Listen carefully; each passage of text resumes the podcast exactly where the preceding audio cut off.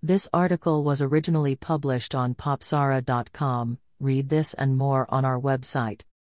I've been long overdue to get back into reading some fun and interesting stories, so I was more than happy to check out The Adventures of the Flash Gang, Episode one, Exploding Experiment, when offered the chance. It's a fun book that anyone can enjoy while also leaving you excited for the next entry. Taking place in a Depression-era nineteen thirty-five Pittsburgh, we enter the life of an eleven-year-old boy named Lewis Carter, who is doing his best to survive on the streets after his father, a chemistry professor, got called away to a mysterious meeting and never returned.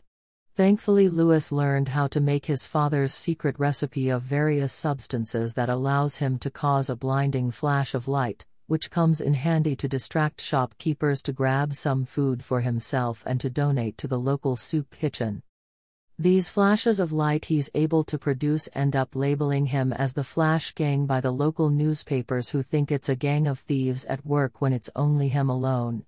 While Lewis is making it through this tough time, he's also trying to figure out exactly what happened to his father. And one day some people kidnap him who just so happen to know about him and his father's secret recipe. Sadly, they want to use it for evil by adding other chemicals to it for explosive results.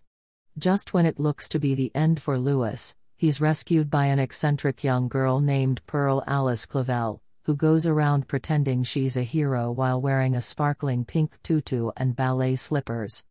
The two escape and make a plan to figure out who the kidnappers are and what their ultimate goal is, while also trying to learn more about Lewis' father.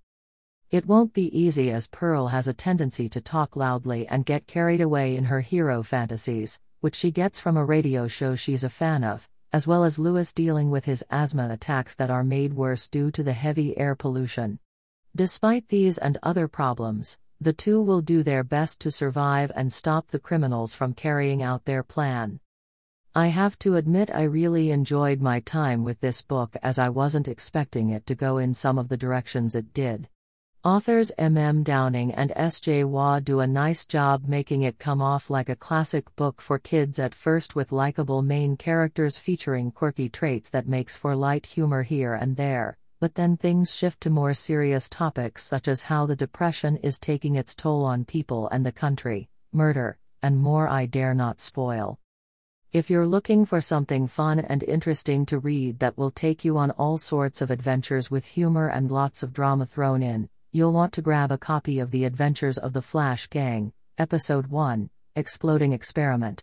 It grabs you and doesn't let go until its epic finale, while perfectly setting up things for the next entry, Episode two, Treacherous Tycoon, that releases in March and can't release soon enough. Thanks for listening.